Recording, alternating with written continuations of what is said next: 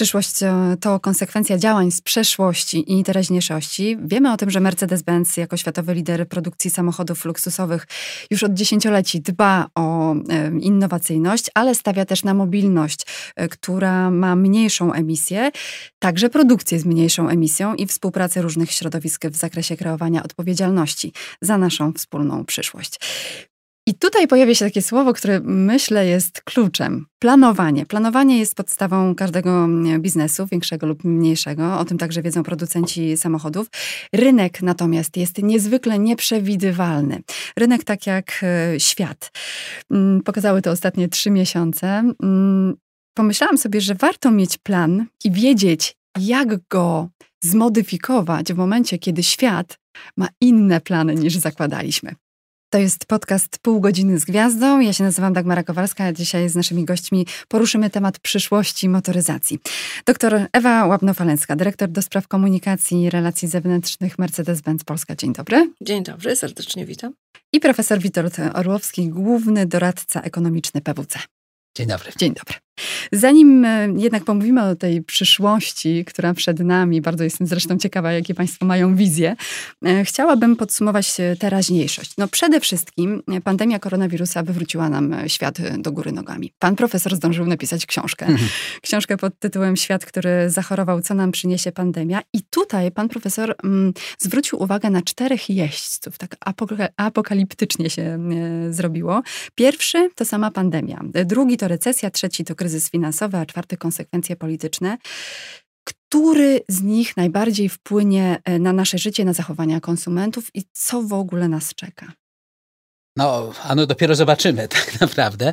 E, ja świadomie temu użyłem do porównania z czterema jeźdźcami apokalipsy, no może nie dlatego, żeby straszyć, że grozi nam zagłada kompletna, ale e, to troszkę jest jednak mimo wszystko tak, że nie wiem, czy się panie zgodzą, ale że ten kryzys to, to, nie jest taki normalny kryzys gospodarczy. On tak troszkę spowodował, jakbyśmy poczuli gdzieś tam na, na, na karku taki, powiedziałem, oddech przeznaczenia. To znaczy, to taki pierwszy pierwszy moment, kiedy człowiekowi przyszło do głowy, no a może rzeczywiście będzie taka pandemia, może ona rzeczywiście spowoduje, że e, świat, który znamy się kompletnie zawali, że, że wymrze jakaś ogromna... No ja to zaczynałem pisać tę książkę, zresztą skończyłem jeszcze pisać w kwietniu, e, czyli wtedy, kiedy jeszcze nie, nie było jasne, zaczynałem ją pisać w marcu, e, wtedy nie było zupełnie jasne, czy Nadal do końca nie jest jasne, oczywiście wiemy już znacznie więcej ale nie było jasne, czy nie nastąpi jakaś zupełna katastrofa na świecie. No ja pisząc tę książkę, to troszkę tak dochodziłem do wniosku, patrząc na historię i sugerowałem, że pewnie no, koniec świata nam naprawdę nie grozi, ani nie wymrzemy z tego powodu, ani, ani nie, pewnie nie załamie się gospodarka, chociaż wiele takich niebezpiecznych rzeczy może się pojawić i musimy być gotowi na to, że w ogóle najbliższe ja uważam, że niestety nie kilka kwartałów, ale kilka lat wręcz może być bardzo nieprzyjemne. Y, przy czym historia uczy, że właśnie najgorsze to nie są nawet te bezpośrednie ekonomiczne konsekwencje mm. kryzysów. No, znaczy niezdrowotne po pierwsze, no bo teraz, no chyba na tyle jednak mimo wszystko umiemy sobie radzić z chorobami, że, że prawdopodobnie uda się opanować. Wieć, wielu milion ofiar nie, nie, nie będzie na świecie, jak potrafiła być dawniej w pandemiach e, historycznych. E, gospodarcze, no, no to jest ogromny szok oczywiście, taki powiedzmy nieporównywalny no powiem coś Polsce, co zabrzmi y, trochę tak, że ciarki po plecach przychodzą. Nieporównywalny z niczym, co przeżyliśmy. Czyli nawet ta tak zwana transformacja gospodarcza, ten, to myślę, że mimo wszystko w porównaniu z wyzwaniem takim, jakim w tej chwili jest, to, to, to było mniejszym e, czymś. Natomiast e, no, historia uczy, że z tego mogą jeszcze wynikać i kryzysy finansowe, i polityczne bardzo głębokie. No i troszkę od tego jacie błędy zostaną popełnione lub nie zależy na ile to będzie e, kryzys poważny. Natomiast nawet jeśli ten kryzys nie spowoduje, nie zmieni nam fundamentalnie świata, to on chyba troszkę zmieni nasze patrzenie na świat, no bo raptem na, do nas chyba wszystkich, no tak trochę doszło, że są takie rzeczy, tak jak pani powiedziała. My planujemy swoje, a świat może zaplanować swoje i te nasze plany mogą zupełnie gdzieś ulecieć w e, I to oczywiście każe myśleć więcej o tak zwanych tych globalnych wyzwaniach, o, o, o klimacie, o zmianach klimatycznych, o dostosowaniu do tego, o tym, na ile trwała jest nasza gospodarka, jak się będzie zmieniać to wszystko. Również jak się będą zmieniać oczywiście samochody, o zdrowiu, o tym, ile będziemy, co możemy zrobić, czego nie możemy. Więc to dlatego powiedziałem, to jest taki kryzys, który pewnie w naszych umysłach głębsze pozostawi ślady i bardziej zmieni trochę społeczeństwa, bardziej zmieni świat, niż y, wynikałoby z samych liczb dotyczących właśnie tych ekonomicznych konsekwencji. Mm -hmm. Zastanawiam się nad tym, czy mm, Mercedes już zmienił swoje planowanie y, przyszłości. Zastanawiam się, co się zmieniło. Mm, jak, czy i, jak i czy inaczej pracujecie w, mm, po pandemii koronawirusa? Jak ten świat Zanim motoryzacji e, ci odpowiem na to pytanie, to chciałam nawiązać jeszcze do twojego wstępu, gdzie mówiłaś dużo o planach i o tym, że świat ma trochę inne plany niż my mieliśmy i do tego, co powiedział profesor Orłowski o tej zmianie świadomości. E, przypomniał mi się e, pruski generał von Clausewitz, który notabene zmarł w Wrocławiu w wyniku pandemii w 1831 roku. Do cholery wtedy. Tak, na cholerę który zawsze mówił, że plan bitwy, w samej bitwie prawdopodobnie się nie przyda. Natomiast proces planowania jest absolutnie kluczowy dla państwa, dla biznesu, dla każdej organizacji, ponieważ pozwala przemyśleć możliwe scenariusze. Mhm. I to jest trochę tak z tymi planami, to co też y, oboje powiedzieliście o tym, że dotarło do nas wreszcie, bo przecież myśmy w biznesie mówili, że my żyjemy w świecie WUKA, prawda, w świecie nieokreślonym, y, takim chwiejnym, bardzo wrażliwym na zmiany, no ale mówiliśmy to też na szkoleniach naszym pracownikom, że trzeba być tak agile, dostosować się, elastycznym i tak dalej, no i nagle pandemia naprawdę spowodowała, że po pierwsze von Clausewitz ma rację, że trzeba robić plany, ale potem mądrze je mm, aktualizować w drodze do swojego celu. No a po drugie, że ten świat rzeczywiście zupełnie inaczej e, zaczął działać i to jest dramat dla niektórych menedżerów, którzy opierają swoje zarządzanie na bardzo dokładnych dla tych menedżerów, którzy chcą mieć statystyki, modele i tak dalej. Mhm. No nagle się okazało, że tutaj mamy kryzys, który jest i podażowy, i popytowy prawda? Z dwóch stron nas zaatakował. Mhm. I my, y, podam przykład, jak Mercedes też musi swoje pewne plany Modyfikować. zmodyfikować. My do pandemii mieliśmy y, taką strategię, która się zawiera w czterech słowach case, CASE, czyli mówiliśmy o motoryzacji y, czy też mobilności, która jest connected, mhm. połączona, Samochód jest połączony z kierowcą. Ja nie muszę być w samochodzie, żeby na przykład ze smartfona zaparkować w garażu. E, autonomous, czyli samochody autonomiczne. Ten, ten temat nam trochę zszedł z agendy, prawda? Mm -hmm. To, co się bardzo zmieniło, to jest to, co się nazywa shared mobility, czyli usługi wspólne. I nagle okazało się w pandemii, że nagle wszystkie spółki, które obojętnie, czy hulajnoga, czy rower, czy samochody dzielone, po prostu ludzie się boją tych dzielonych y, środków mobilności, co spowodowało, że to auto, które jest bezpieczne, komfortowe, do którego mamy zaufanie, bez moje, no, ma zupełnie inną wartość, aniżeli tylko y, pozwalać przemieszczać się z punktu A do punktu B, prawda? Więc tutaj ja nie mam wątpliwości, że ten megatrend tak zwany idzie od, przynajmniej w dużych aglomeracjach, idzie od transportu indywidualnego do publicznego, do tego mhm. dzielonego. No ale właśnie pandemia pokazała, że tutaj może też być inny scenariusz. Mhm.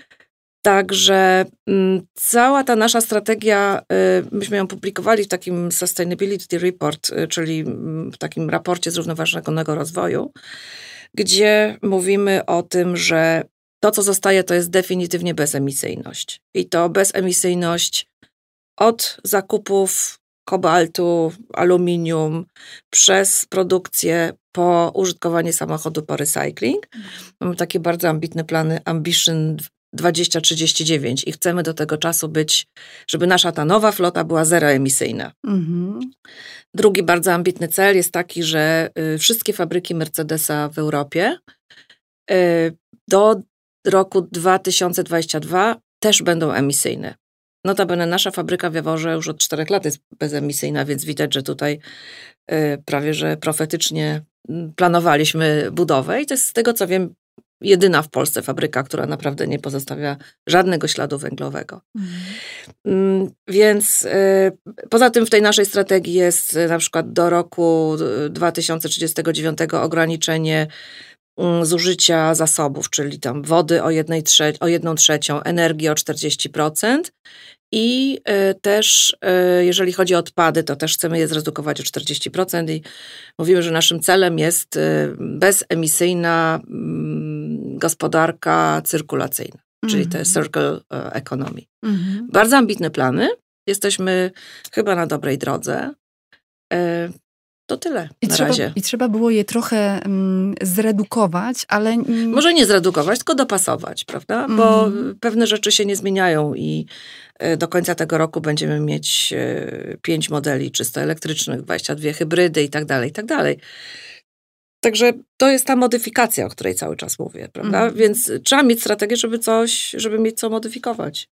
Ja się zastanawiam, na które sektory mm, polskiej gospodarki ta pandemia wpłynie najbardziej, bo jak e, słyszę to, co mówi Ewa, to mam wrażenie, że najmniej na ten motoryzacyjny, panie profesorze. Tutaj trzeba bardzo rozróżnić, o jakim wpływie mówimy, dlatego że jeśli mówimy o takim krótkookresowym wpływie właśnie związanym z tym, z tym, że ludzie będą mieli mniej pieniędzy w kieszeni, no to oczywiście zazwyczaj wtedy sporo ludzi rezygnuje z, czy odkłada na przyszłość zakupy właśnie tacie, e, powiedziałem, bardziej luksusowe, nie, nie niezbędne do życia, w tym na przykład wymianę samochodu na nowe. Oczywiście mówi się czasem, że akurat segment na przykład luksusowych samochodów mniej reaguje na to niż, niż segment, y, znaczy średni, segment średnich samochodów jest, średniej klasy jest najbardziej uderzony przez to. No tak, bo to e, zupełnie inny klient. Inny klient, no powiedzmy, że ci ale, ale myślę, że to w tej chwili, ponieważ to jest tak, że e, mimo wszystko w samochodach no, no, nie tak łatwo powiedzieć, gdzie się kończy ten luksus, y, a zaczyna się po prostu dobrze wyposażony średniej klasy samochód. No to jest, to, to zależnie trochę od, od, od rodzaju samochodu, ale generalnie rzecz biorąc nie ma wątpliwości, że motoryzacja y, jest zawsze przez takie kryzysy popytowe dość silnie uderzona. Y, no, ja patrzyłem w Niemczech, produkcja samochodów spadła z 400 tysięcy w styczniu do chyba 10 tysięcy w kwietniu. Mm. To jest mhm. oczywiście czasowe, no ale to pokazuje ten, ten, ten, ten szok. No, troszkę jest tak, że mamy mniej w kieszeni, no to na pewne rzeczy wydawać musimy, a, a pewne rzeczy odkładamy na, na, na później. Ale to oczywiście jest rzecz przejściowa, kiedyś ten kryzys się popytowy się, się skończy i ludzie znowu zaczną więcej kupować, to nie ma wątpliwości. Natomiast e, ważniejsze dla mnie jest e, i, i i z tego punktu widzenia wiele sektorów jest mocno dotkniętych czasowo. Jeszcze bardziej no, te, które są dotknięte tak zwanym dystansowaniem społecznym, mm -hmm. czyli na przykład restauracje, które no, w niektórych krajach właściwie straciły 95% przychodów, albo nawet 100, bo były takie kraje, gdzie nawet na wynos nie wolno im było produkować. Po prostu restauracje musiały się na ileś miesięcy zamknąć całkowicie. No więc ten krótko, te krótkookresowe efekty są oczywiście ważne. Natomiast Myślę, że ważniejsze jest to, co się stanie na dłuższą metę. Mm -hmm. I tutaj e, w gospodarce najważniejszą rzeczą jest to, że my e, w Polsce tego aż tak nie, jakby to powiedzieć, troszkę to nie dostrzegaliśmy aż tak mocno jak na świecie, e, troszkę lekceważyliśmy, ale to oczywiście przychodzi. Otóż mamy tak zwaną czwartą rewolucję przemysłową. Czyli z jednej strony zupełną takie przedefiniowanie typu produktu, co to jest produkt, co to jest co jest produktem, co jest usługą dostarczaną e, z wykorzystaniem sztucznej inteligencji, wykorzystaniem e, automatyki, wykorzystaniem e, internetu oczywiście, internetu rzeczy, internetu usług. I to, są, i to jest, jeśli chodzi o to, jak się czego konsument będzie oczekiwać, czego, co, co trzeba dostarczyć. Z drugiej strony, czwarta rewolucja przemysłowa. Mówi się przemysłowa, ale to dotyczy oczywiście usług tak samo jak przemysłu. To, to, to dotyczy całej gospodarki. Czwarta rewolucja przemysłowa to jest, to jest automatyzacja też znacznie większa procesów produkcji z wykorzystaniem znowuż i robotów przemysłowych i sztucznej inteligencji. To są rzeczy, które bardzo zmienią światową gospodarkę. Mam wrażenie, że ten kryzys, on po prostu przyspieszy te procesy, które miały, które miały miejsce. No, żeby dać taki przykład zupełnie prosty, no mimo wszystko bardzo kosztowo opłacalne przez, było przez ostatnie kilkadziesiąt lat dla firm no, lokowanie produkcji tej pracochłonnej, tam gdzie praca była najtańsza. Na pewnym sensie mówiła, dobra, koszt przewiezienia z Wietnamu na przykład do, do Europy części no jest tak niewielki, że a oszczędności na koszcie są, wytwarzania są tak gigantyczne, że to, to wszystko, co pracochłonne, to właściwie jest sens y, dawać do krajów o najniższych y, kosztach pracy. I to spowodowało oczywiście powstanie tych takich globalnych, tak zwanych łańcuchów wartości, łańcuchów dostaw, gdzie jak się okazuje, kupujemy, no nie, nie mówię o Mercedesie akurat, bo tutaj nie wiem, ale kupujemy samochód, no, wszystko jedno, francuski, jesteśmy przekonani, że to jest samochód francuski, a okazuje się, że 60% składowych tego samochodu to dotarło z, ze wszystkich krańców świata do, do gdzieś tam do miejsca ostatecznego e, montażu i zostało zmontowane. No więc w tej chwili kryzys, zwłaszcza w tej pierwszej fazie, kiedy się okazało, że nie, przemysły niektórych krajów e, no, prawie że stanęły w miejscu, dlatego że został zamknięty przemysł w jednej produkcji, w jednej prowincji Chin.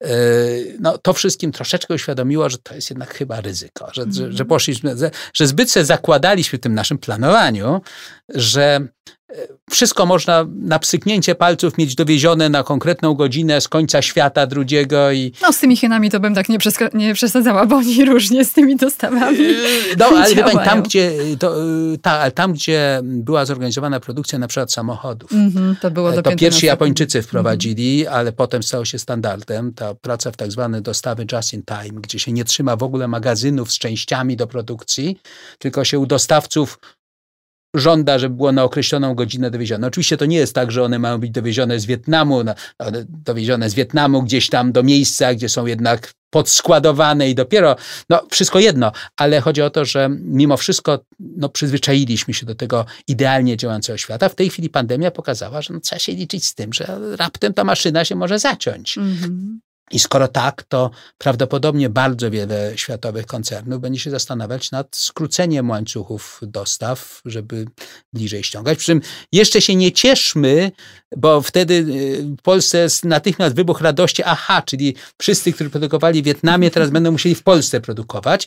Do końca nie, nie, nie cieszmy się, dlatego że w tym momencie pada również pytanie, a może a może po prostu wybudować nową fabrykę obsługiwaną całkowicie przez roboty, a nie, a nie czyli tam szukać y, taniej pracy, a nie Wietnamie. To jest rzecz wyzwanie dla Polski, no bo my też musimy dołączyć, krótko mówiąc, do tego świata czwartej rewolucji przemysłowej. Myślę, że to jest naj, najważniejszą zmianą, którą przyniesie ten kryzys, jest przyspieszenie trendów czwartej rewolucji przemysłowej i żeby dać taki przykład już zupełnie dla nas, dla większości z nas oczywisty. No przecież spotkania za pośrednictwem internetu, no, to było coś, co technicznie było możliwe od lat. Te same narzędzia, których dzisiaj korzystamy, one, one tkwiły w komputerach nieużywane w ogóle, Teamsy, Zoomy i tak dalej. I teraz raptem wszyscy się nauczyliśmy, przyzwyczailiśmy i stwierdziliśmy, i prawdopodobnie już powrotu do spotkań masowo się odbywających fizycznie z podróżami, z tym nie będzie, dlatego że wszyscy stwierdzili, no dobra, ogromną część tego działa. można zastąpić technologią. I myślę, że to zastępowanie technologią po prostu ulegnie przyspieszeniu w wielu, wielu dziedzinach. Mm -hmm, to działa przede wszystkim, to widać e, gołym okiem. Pan profesor mówił o łańcuchu dostaw, pan profesor mówił o przyspieszeniu pewnych procesów. No właśnie, ja sobie pomyślałam, Ewa, że dzisiaj dostawa samochodów do klienta bezpośrednio też może się e, nieco zmienić. E, I o, tych, o tym łańcuchu dostaw też myślę w kontekście europejskim, że rzeczywiście wszystko może dziać się tutaj na miejscu, będzie łatwiej, jeśli znów świat będzie miał wobec nas inne plany niż zakładamy. Bardzo pięknie, jak ty mówisz, że w Europie, czyli tutaj na miejscu. Bardzo mi się podoba ta idea. E, chciałam jeszcze tylko nawiązać króciutko do tej e, branży, bo, bo nie wiem, czy wyczerpaliśmy pytanie na temat, e, profesor Orłowski powiedział, że branża została bardzo dotknięta. Mm -hmm. To parę takich facts and figures, żebyśmy zobaczyli, jak ona została do, dotknięta. Tak, powiedzmy o tym. W, na świecie produkuje się około 90 milionów samochodów rocznie. Mm, eksperci mówią, że w tym roku to będzie tylko około 70 globalnie. Mm -hmm. E, w Europie, jak ty mówisz, tu na miejscu, e, branża motoryzacyjna jest bardzo obecna. Pomijając to, że w Niemczech jest chyba odpowiedzialna, w branży motoryzacyjnej w Niemczech pracuje co szósty e, pracownik, czyli co szóste miejsce pracy to jest właśnie branża motoryzacyjna i związana z motoryzacją. No i w Europie mamy, nie wiem, 20-24 fabryki. Są oczywiście kraje, które, gdzie to się koncentruje, czyli Niemcy, Francja, Włochy, Wielka Brytania, Rosja to jest może ta pierwsza piątka. Ale w Polsce ta branża motoryzacyjna, ona naprawdę jest niezwykle istotna, bo to jest prawie 10% polskiego PKB i, jest, i branża motoryzacyjna to jest lider eksportu, prawda? Mm. To jest około, nie wiem, 30 chyba miliardów euro. Mm-hmm. Bardzo dużo. I mamy tych fabryk, nie wiem, 14-15. Mercedes jest chyba 14 fabryką. I ta branża jest to, co powiedzieliście, y, ona została bardzo dotknięta, bo ona jest bardzo zglobalizowana. Mhm. I te długie łańcuchy dostaw. Natomiast z punktu widzenia Daimlera, myśmy obserwowali y, że taka globalizacja, w sensie wszystko jest otwarte, y, ona była zaburzona trochę wcześniej, no bo mieliśmy kryzys finansowy 2008-2009 i potem te napięcia, nie chcę mówić wojna handlowa, ale te napięcia między Stanami Zjednoczonymi i, y, i Chinami, I prawda? Mm. I wydaje mi się, że mądre firmy y, już wtedy zaczęły się zastanawiać, jak sobie z tym poradzić. Jak to skrócić, tak? E, mm, akurat Daimler w Chinach ma fabryki, ale one bardziej produkują na rynek lokalny. I my do, zostaliśmy dotknięci, musieliśmy mieć przestój też w Polsce 6-7 tygodni. Właściwie nie dlatego, że te części z Chin nie, do, nie dojeżdżały, nasze, tylko dlatego, że w Wuhan jest największa, jedna z największych fabryk Boscha, mhm. który dostarcza do wszystkich marek. E, notabene, jak czasem politycy mówią, że nie ma polskich samochodów, to ja mówię, że nie ma niepolskich samochodów. Prawda. Dlatego, że ta branża e, w Polsce, oprócz tych fabryk, mamy, nie wiem, tysiąc firm, które produkują części, akcesoria. E, mamy ogromny obszar firm, które produkują maszyny, urządzenia do produkcji. To, co profesor Orłowski powiedział, automatyzacja, robotyzacja, wszystko, wszystko prawda. I to jest ogromny sektor, który zatrudnia nie wiem, 600, 700 tysięcy ludzi, tak? W górnictwie jest ile? 80, 80. 90, prawda? To Na tak tylko, żeby 80. tu proporcją gardę. A poza tym jest to branża niesamowicie innowacyjna. Y, w Polsce oczywiście mamy problem z tymi nakładami na badania, ale w Niemczech 58% wszystkich R&D tak zwanych, czyli na rozwój i badania, to jest branża motoryzacyjna. Proszę zobaczyć, jakie to może być ogromne koło zamachowe do gospodarki. I ostatnie zdanie, jeżeli chodzi o przemysł 4.0, rzeczywiście pewne procesy, szczególnie digitalizacyjne, przyspieszyły niezwykle. I ja bym nieskromnie, że my na to byliśmy przygotowani. Po pierwsze, właściwie z piątku na poniedziałek ludzie poszli na tak zwany home office, wytrzymały serwery, wytrzymały wszystkie linie, VPN-y, połączenia itd., tak itd. Tak I nie chcę tutaj krytykować sektora publicznego, ale wydaje mi się, że naprawdę po tej pandemii się okazało, że sektor publiczny musi doszusować do tego, do, do tego co się działo w biznesie. Bo my jesteśmy trochę jakby w innych epokach. Proszę, tak to cię bardzo zaskoczyło, że w Polsce sektor publiczny no, musi dostosowywać. Ale ja myślę, że pewne rzeczy trzeba głośno powiedzieć. E, już nie mówiąc o szkolnictwie, prawda, bo znamy przypadki, gdzie nauczyciel przez trzy miesiące się nie kontaktował e, na przykład z ja uczniami. myślę, że jeden od mhm. drugiego może się uczyć i tutaj mm, biznes może być mm, niezłym nauczycielem dla, dla sektora publicznego. Ale ostatnie, ostatnie zdanie jeszcze właśnie do automatyzacji. Proszę zwrócić uwagę, że ta automatyzacja jest nie tylko tańsza, ona jest absolutnie to się, to się już dzieje, robotyzacja, ale ona też y, trochę biznes uniezależnia mhm. produkcję mm. od człowieka, od tego no, najbardziej podatnego na pandemię y, ogniwa, prawda? Więc y, i, są tego jeszcze wiele konsekwencji, że na przykład kobiety mogą pracować w fabrykach, kiedyś nie mogły, bo trzeba było siły mięśni. W tej chwili ja zawsze mówię, że drobna blondynka może obsługiwać agregat, który waży 30 ton. No i jeszcze bardzo możliwe, że z domu będzie mogła to obsługiwać. I jeszcze będzie mogła ze smartfona być może obsługiwać. Także to są ogromne zmiany, ogromne zmiany. Mm, zmiany, które są nam też, mam wrażenie, trochę potrzebne, bo ciągle idziemy do przodu, mimo że czasem świat nas e, zatrzymuje. Zastanawiam się nad tym, bardzo dużo wątków jest przy tym temacie, ale zastanawiam się nad tym, jak mm, nie zatrzymać się w tym procesie e, zielonego ładu i ochrony klimatu. Daimler to wie bardzo dobrze, bo mm, skupia się w swojej działalności na ochronie klimatu, na jakości powietrza, choćby też na tym, jak będą wyglądały miasta przyszłości, miasta mobilne, jak e, będą wyglądały mm, nasze miasta pod względem motoryzacji, jak, jak my się będziemy poruszać, jaka jest e, ta przyszłość e, motoryzacji. No a do pana profesora pytanie, ile to będzie nas kosztować? Ja nie jestem specjalistką od Smart Cities, natomiast taka generalna uwaga może w ten sposób, że mm, mobilność jest absolutnie mm, podstawową, jedną z podstawowych potrzeb człowieka. Trzeba dojechać do pracy, do szkoły. Nawet jeżeli będziemy mieć tą zdalną pracę, to jednak mobilność jest, jest niezwykle istotna. I my w tej chwili obserwujemy, że um, absolutnie nie zmniejszyła się potrzeba mobilności. To znaczy, popyt na mobilność jest y, nawet większy. Mhm. I bardzo zróżnicowane są te formy mobilności w zależności od tego, kim jesteśmy, co robimy, gdzie mieszkamy. Mm, rodzina z trójką dzieci ma zupełnie inne potrzeby, mieszkająca pod Warszawą ma zupełnie inne potrzeby niż single y, mieszkający w pobliżu Placu Zbawiciela.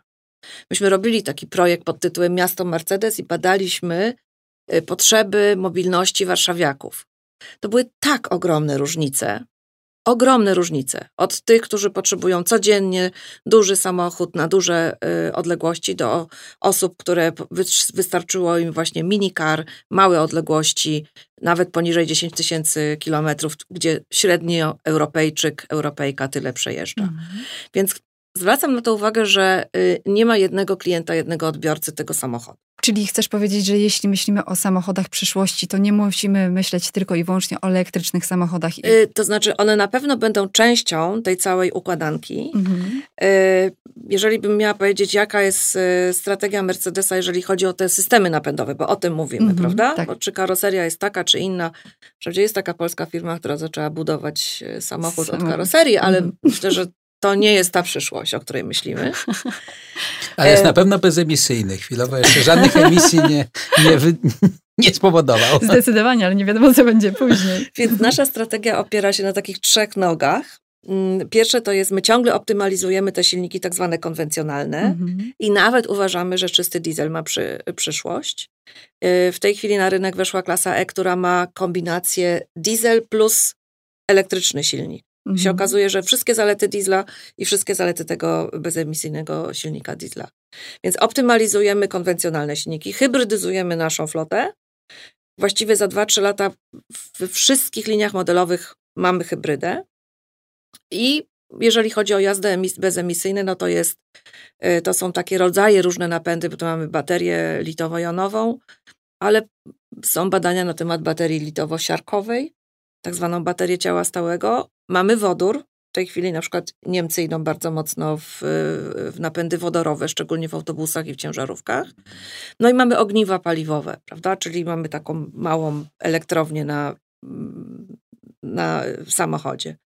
Więc już to pokazuje, że to jest cała paleta jeżeli ktoś mieszka w Stanach Zjednoczonych, w Middle East, no to raczej sobie nie kupi samochodu elektrycznego w 100%. E, natomiast jest to absolutnie rozwiązanie do, w dużych e, aglomeracjach. I to jest chyba też, tu warto podkreślić, dobre wyjście dla e, naszego zdrowia. Bo przypominam sobie taki wywiad, w którym mówiłaś o, tym, że, mm, że wystarczy włączyć wyobraźnię i zobaczyć swoje dziecko, które nos ma na wysokości rury wydechowej samochodu powiedzmy spalinowego albo, albo z silnikiem diesla. Tak, to, to jest, jest dokładnie to, że y, samochody o napędzie bezemisyjnym są absolutnie konieczne, y, potrzebne dla naszego zdrowia i dla, dla jakości powietrza w, w dużych aglomeracjach. Niektórzy mówią, ok, no ale w Polsce samochód elektryczny po co, skoro ten miks prądu jest taki brudny. Mhm. Natomiast ja kiedyś rozmawiałam z ekspertem i powiedział mi, słuchaj, musimy y, y, rozróżniać między niską emisją a wysoką emisją. Rzeczywiście te sam, y, y, prąd do tych samochodów musiał zostać wyprodukowany przez tą elektrownię z węgla. Ale tam komin jest wysoki, są filtry, ta wysoka emisja. Natomiast to, czy, y, na, co nas niszczy w miastach, w dużych aglomeracjach, to jest właśnie ta niska emisja. To jest ta rura wydechowa na poziomie dziecka, którą y, mama albo tata wiezie w wózku, prawda? I, Mhm. I ten obraz rzeczywiście y, bardzo często y, bardziej działa niż takie właśnie gadanie, że najpierw musimy mieć czysty miks prądu, a dopiero potem możemy się zajmować samochodami elektrycznymi. Mm, to nie tak. Myślę, że to jedno z drugim powinno iść w parze i e, jednotorowo, czy dwutorowo bardziej.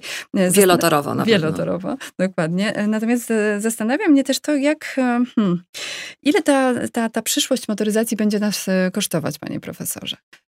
Bo nie wiem, czy to jest, tak, to jest dobre pytanie, ale nie wiem, czy ono jest właściwie postawione. Mhm. Dlatego, że no przecież to nie jest tak, że mamy samochody, które byśmy używali w nieskończoność, a teraz z powodu na przykład tego, że muszą być mm, niskoemisyjne, to, to, to, to, to zamiast używać w nieskończoność tych samochodów, które mamy, to zmienimy, to będziemy musieli wydać pieniądze na inne. No przecież tak człowiek kupilibyśmy inne samochody. Mhm. Y, To przekonanie, że energia mm, alternatywna, nazwijmy to, czyli ta nie, niezwiązana, już używam nazwy takiej szerociej, no bo to jest oczywiście od zupełnie czystej poprzez mniej emisyjne i tak dalej. Tak samo jak zresztą w tej gamie samochodów są rozwiązania od, od Są z- czyste z- i bardziej czyste. zupełnie bardziej czyste, mniej czyste, ale i tak czystsze niż to, co, niż to, co do tej pory. Więc używamy takiego ogólnego określenia. I takie przekonanie, że czysta energia no, musi być bardzo kosztowna, y, na dłuższą metę nie jest prawdziwe. Mhm. Y, W tej chwili rzeczywiście y, płacimy za czystą energię stosunkowo drogo. Na tyle drogo, że, że bez subsydiów rządowych nie byłaby ona opłacalna. No dzisiaj, nie wiem, fotowoltaika. No, możemy to zakładać, a rząd dopłaci nam do, do tego, no bo dzisiaj nie opłacałoby się, gdy to miało być na zasadzie czysto komercyjne. Ale to jest tak naprawdę nie po to, żeby ta energia była wiecznie, żebyśmy mieli droższą energię zawsze, tylko jest gigantyczny program badań na świecie nad y, alternatywnymi źródłami energii i również oczywiście i potem z jej zużycia, czyli na przykład silników w samochodach, który doprowadzi oczywiście z czasem do tego, że koszt y, tej alternatywnej energii drastycznie spadnie. To, Mhm. to prawdopodobnie w czasach, kiedy, kiedy pierwszy Mercedes się pojawił, to jego koszt używania był też nieporównywalny w ogóle z kosztem trzymania y, koni i zaprzęgu. Był Dodajmy luksusem. tylko, że to był 1886. Tak jest. Mhm, początek. E, tak. Natomiast, natomiast y, dzisiaj to prawdopodobnie drożej jest trzymać konie i, no więc nie, to pokazuje pewien mechanizm, który jest gospodarczy, że to, to oczywiście nie jest tak, że energia ta czysta będzie zawsze tak wyraźnie droższa od energii brudnej. Już pomijam fakt, że, jeśli, że ta brudna energia jest stosunkowo czysta, dlatego że my nie płacimy za jej efekty uboczne, czyli nie Mhm. wliczamy do tego kosztów no choćby utraty naszego zdrowia z powodu niskiej emisji. Ale nawet pomijając ten fakt, to jestem przekonany, że odpowiednie badania, które wcale nie muszą iść dokładnie w tę samą stronę, którą dzisiaj, bo my robimy plany, a świat ma inne. Potem się może okazać, że gdzieś rozwiązaniem na przykład y, czystej energii okaże się w jakimś obszarze, którego dzisiaj w ogóle nie znamy, nie przychodzi nam na, na myśl może się pokaże jakiś zupełnie inny rodzaj paliwa, który będzie napędzać czyste samochody, o którym dzisiaj nie mamy jeszcze pojęcia w ogóle. E, Więc natomiast to, że z czasem dojdzie nie tylko do tego, że będziemy mieli czystą energię, ale będziemy również mieli energię, która wcale nie sądzę, że była droższa niż, niż obecna, a może, i, a może i będzie tańsza, to jestem przekonany. Y, Druga sprawa to jest, to jest y, sprawa mm, zmian, które będą następowały w ogóle w motoryzacji. Tutaj pozwólcie, panie, że ja powiem coś, to jest taki efekt moich przemyśleń, oczywiście od razu powiem. Czy nikt z nas nie ma sz- kryształowej kuli y, i nikt nie wie, co będzie, natomiast można sobie próbować scenariusze robić, tak jak Clausewitz plany układał bitew. Panu, panu profesorowi też to świetnie zresztą wychodzi. No zastanówmy się nad, czymś, nad tym, jak się może zmieniać w ogóle samochód. Potrzeba mobilności będzie oczywiście. Mhm. To nie ma wątpliwości. Znaczy, to, to, I to nawet to przekonanie, że jak będziemy na odległe pracować więcej z domu, to może nie będziemy się ruszać. Nie, to będzie gdzie indziej będziemy realizować tę potrzebę, natomiast ona z całą pewnością będzie cały czas. Natomiast y, myślę, że to, co może się zdarzyć w ciągu najbliższych, no nie wiem, może pięciu lat, może dziesięciu, a może dwudziestu. To jest to, że po pierwsze samochody się zmienią, no bo oczywiście ten trend automatyzacji samochodów, czyli autonomicznych. Czyli ja Mhm. jestem przekonany, że e, no nie chcę strzelać z datą, ale za 20 lat y, na przykład będziemy mieli autonomiczne. Nie będziemy sami prowadzić samochodów, samochody będą, będą same, same jeździć. Co więcej, będą sterowane wspólnie, więc y, nie będzie wypadków, nie będzie, będzie zoptymalizowany czas przemieszczania się i tak dalej, i tak dalej. Więc y, to jest rzecz, której jestem pewny. I jeśli ktoś mi mówi na to, to jest niemożliwe, to się nie zdarzy. Ja znam tutaj, rozmawiam z ludźmi, którzy mówią, nie, nie, no ja ja nigdy nie dam sobie dać. Ja, ja uwielbiam prowadzenie samochodu, ja nigdy nie kupię, ja nigdy nie pozwolę, że mój samochód sam Nie prowadził. będziesz miał wyjścia. Moja odpowiedź jest tak, po pierwsze nie będziesz miał wyjścia, bo jeśli będzie wprowadzony, mówię, nie wiem dokładnie kiedy oczywiście. Jeśli będzie wprowadzony system, w którym samochody będą nie tylko same prowadzić, ale również będą prowadzić się połączeniu, połączone przez, przez sieć zarządzającą ruchem, no to oczywiście y, samochodu prowadzonego przez, samochód prowadzony przez człowieka nie będzie dopuszczony do ruchu. Znaczy inaczej, pewnie będą tacie, tak jak y, dawniej ludzie trzymali konie, wszyscy bogatsi i tak dalej. No dzisiaj tylko się trzyma konie w wydzielonych miejscach, gdzie można sobie pojeździć dla przyjemności. I tak samo pewnie mnie z samochodami. Ja nie sądzę, żeby jak ktoś będzie chciał mieć samochód strasznie y, samemu prowadzić, żeby ktokolwiek mu tego zakazywał, tyle że pewnie nie wjedzie na drogę publiczną tym, tylko będą specjalne miejsca. To, wiecie, to wygląda jakąś science fiction, ale ja przypomnę, no 30 lat temu nie istniał internet powszechnym użyciu. Nie istniały To telefony komórkowe. Mhm. Jeśli komuś się wydaje, że to niemożliwe, żeby za 20 lat świat się tak kompletnie zmienił, był taki zupełnie inny na przykład samochody niż dzisiaj, bo to przecież tylko 20 lat, no moja odpowiedź jest 10, 12 lat temu nie było smartfonów. Mhm. E, No a moja 30 lat temu nie było, 25 lat temu praktycznie nie było jeszcze, nie było jeszcze internetu. Więc liczmy się z tym, że ten świat się zmienia w tempie gigantycznym. I jedna rzecz ciekawa, jeśli chodzi o samochody, która mi jeszcze przychodzi do głowy, to jest to, że pewnie samochód wtedy się będzie w coraz większym stopniu stawać jednak usługą, a nie produktem.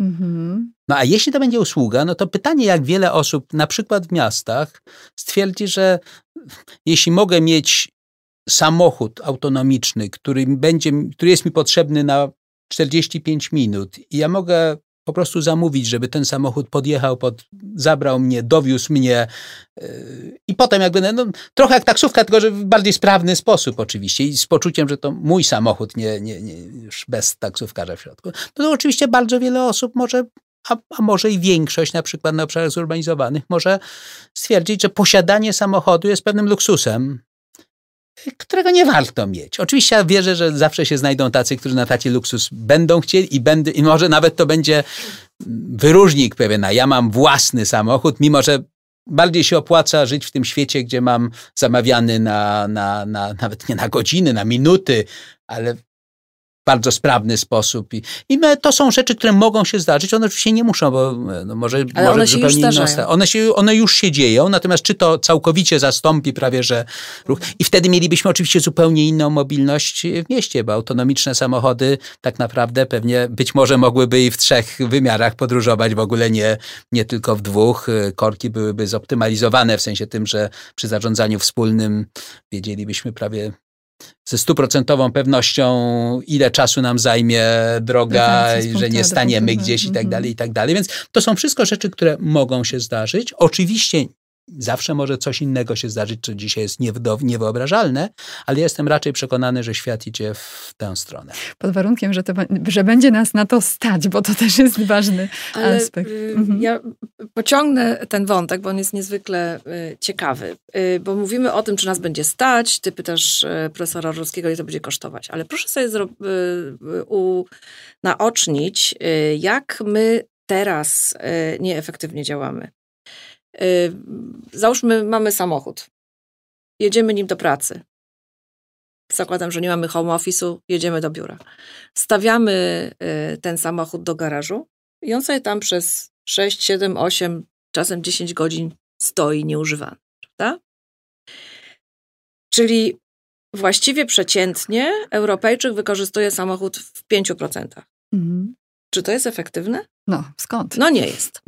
I tutaj wchodzi e, autonomous driving, to jest to A w naszej strategii case. Jest. Mhm. E, I chciałam tylko powiedzieć tak, że e, samochody autonomiczne już jeżdżą. notabene Mercedes zaczął kombinować z Autonomous Driving w roku 1985. Był taki bardzo ciekawy projekt, który się nazywał Prometeusz. Y, Mercedes wtedy współpracował z y, Uniwersytetem w Monachium. Ja podejrzewam, że tam jakieś y, militarne były też elementy. I wtedy Mercedes, to było podwozie W140, przejechał z Monachium do Danii z człowiekiem w środku, samochód wyposażony w sensory, w kamery, w czujniki i tak prawie autonomicznie, te mm. 1500 kilometrów. Także historia jest daleka. Ale to, co się dzieje teraz, y, Mercedes na przykład z Boschem mocno współpracuje, jeżeli chodzi o samochody autonomiczne. W San Jose w Kalifornii y, uruchomiliśmy taką usługę, że są już autonomiczne taksówki, to już od dwóch lat, wspólnie z Boschem. Oczywiście potrzebujemy dostarczycieli, dostawców y, know-how, jeżeli chodzi o telematykę, jeżeli chodzi o usługi informatyczne i tak dalej, bo to nie jest nasza core, kompetencja. Nie mhm. była do mhm. niedawna mm jeszcze. Mhm. Tak. I w tej chwili w San Jose w Kalifornii y, możesz zamówić tak jak zamawiasz Ubera, tylko że bez y, kierowcy w środku. Ale ten samochód ma jeszcze kierownicę. Natomiast ja myślę, że miasto przyszłości żałuję tych twoich znajomych, którzy mówią, że tak. muszą, uwielbiam prowadzić, nie, no dlaczego żałować? No to ja, ja też uwielbiam prowadzić. No. Tyle, że jest wiele rozrywek, które stały, dawniej były, no właśnie ta jazda powozem, y, no teraz stała się to tylko jak ktoś lubi, no to, no to może cały Oczywiście. czas albo na koni sobie pojeździć.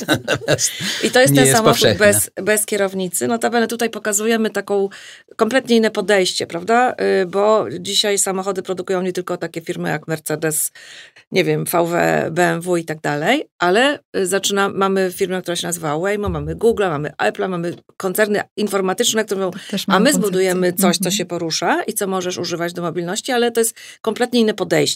Mhm. Tam już nie ma y, kierownicy, mówiąc obrazowo, i to nie jest tak, że dołączamy kon, ko, kolejne systemy wsparcia kierowcy, prawda? Ja w nowej klasie E w ogóle nie muszę się martwić, jak wyprzedzić, po prostu daję migacz, samochód sprawdza z tyłu, z przodu, z boku, czy może wyprzedzać, zmienia pas, po czym grzecznie wraca na prawą stronę. I to jest jeden z tych, nie wiem, 16, 19, 25 systemów wspomagania, mhm. który już na tej skali amerykańskiej y, y, Leves o, y, to się nazywa poziomy automatyzacji, jest tam mniej więcej między 2 a 3, mhm. prawda? To, o czym powiedział pa, pan Rowski, to jest 4-5 i to się już dzieje. Więc wspomniałam o tej San Jose i drugi bliższy przykład. Jeżeli pojedziesz do Muzeum Mercedesa w Stuttgarcie, y, podjeżdżasz y, pod y, szlaban, wysiadasz z samochodu, naciskasz w swoim smartfonie odpowiednią aplikację i samochód sobie sam szuka na tym 6-7 piętrowym, mhm. poziomowym parkingu, szuka sobie miejsca i ty się w ogóle nie martwisz, gdzie on jest. Mhm. Idziesz na spotkanie czy na lunch, wychodzisz i po prostu go przywołujesz i ty nawet nie wiesz, gdzie on parkował, mm-hmm. co robił w tym czasie. To jest y, teraźniejszość. To, to, się, jest... to już jest w tej chwili, tak? Wypróbowaliśmy mm-hmm. to i naprawdę no, fenomenalne, coś kapitalnego. Mm-hmm. No trzeba zmapować y, wszystkie drogi, dojazdy, korytarze i tak dalej. Natomiast y, trzeci przykład jeszcze i tutaj kończę już o autonomous driving, bo absolutnie uważam, że to jest bliska przyszłość. Pierwszy automatyczny Mercedes to była klasa S500 e, Intelligent Drive, to jest 2013 rok.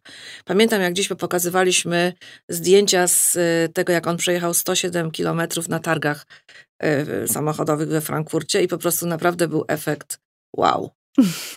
A czy ja jeśli mogę dodać, tak, to, to, to jest troszkę tak, że właściwie technologie to już w tej chwili istnieją te wszystkie. Mhm. One są oczywiście raczej cały czas na poziomie zazwyczaj testowania, a nie masowego używania, ale są. Gdzieś tam pewnie bariera główna to jest y, nasza akceptacja dla tego i dlatego mówię, że nie wiem, czy to będzie za 5 w Polsce, za 5 lat, czy za 10, y, czy za 20. Za 20 to jestem stuprocentowo pewny, natomiast to może, to może być znacznie szybciej niż się nam y, wydaje w ogóle. No ja daję taki przykład, no jeśli rzeczywiście, nie wiem, Stany Zjednoczone, które zazwyczaj jednak przodują cały czas w tych, za powiedzmy 5 lat wprowadzą ten obowiązkowy system autonomicznych samochodów. Jeśli Europa to zrobi, zachodnia Europa, Niemcy Zrobią to dwa lata później, no to my nie będziemy mieli wyjścia, tylko jeśli nasze samochody mają jeździć po świecie, no to tak samo zaakceptować i w ciągu roku czy dwóch to samo prowadzić, więc to może przyjść znacznie szybciej niż nam się wydaje, bo technologicznie te wszystkie rzeczy są, właściwie to nie jest żadna science fiction, to, to, to wszystko jest. Mhm. Natomiast wdrożenie tego i rzeczywiście stworzenie systemu, no to jest rzecz, która wymaga przełamania sporo, sporo oporów. O. E, a propos tego, y, tej akceptacji, która jest wymagana do, dla wszystkich nowinek, Przypomniał mi się taki y, news y, medialny, jak polski kierowca ze Szczecina pojechał do Berlina i bardzo się denerwował, że nie wpuścili go, policja go nie wpuściła do centrum miasta i on to zinterpretował, że jest to antypolskie. Samochód był na, na polskich blachach. Okazało się, że samochód nie miał nawet normy E4, E3 nie miał w ogóle żadnej normy i nie miał tej mhm. plakietki Green Zone i po prostu dlatego nie został wpuszczony, więc nie ma się co oburzać, nie ma co interpretować, że to jest przeciwko mnie, bo ja jestem stąd albo stąd, tylko po prostu jest to zmiana technologiczna i mm, pewnie on też nie wiedział, że w Warszawie jest 700 y, samochodów na 1000 mieszkańców, w Berlinie jest 300. To jest też nasz kamyczek do tej nowej y, miejskiej y, mobilności. w Nowym Jorku jest 200, no bo proszę spróbować zaparkować e, na Manhattanie. 30 dolarów za godzinę wiedziałem tam parking. No tak, właśnie, to no właśnie. Więc to jest naprawdę tak jak z tym drogim wierzchowcem, na który mogą sobie pozwolić ludzie bardzo, bardzo zasobni i jest to po prostu na zasadzie jakiejś zachcianki, grymasu. Mm, przyzwyczajenie drugą naturą człowieka, ale myślę sobie, że nawet dla miłośników motoryzacji, tak jak tutaj we trójkę siedzimy, znajdą się tory mm, wyścigowe, na których będzie można się wyszalić i myślę sobie, że nawet dzisiaj można to zrobić, bo ulica jest e, do tego, żeby po prostu się po niej poruszać. E, zadbać o współpracę, niekonkurencyjność, e, pomyśleć o przyrodzie, czyli o naszej przyszłości, o, o świecie, o ekologii takie piękne słowa również z pana profesora książki na koniec. To jeszcze nie koniec, to nawet nie jest początek końca, ale może jest to koniec początku. Winston Churchill, dobrze tak pamiętam? na pewno y, przyszłość rysuje się w ciekawych barwach. No i będziemy się przyglądać temu, co, co będzie działo się na rynku motoryzacyjnym, bo to dotyczy nas, nasz, nas wszystkich. A naszymi gośćmi dzisiaj byli dr Ewa Łapno-Felecka, dyrektor do spraw komunikacji i relacji zewnętrznych Mercedes-Benz Polska i profesor Witold Orłowski, główny doradca ekonomiczny PWC. Pięknie dziękuję za tą super dyskusję. Dziękujemy.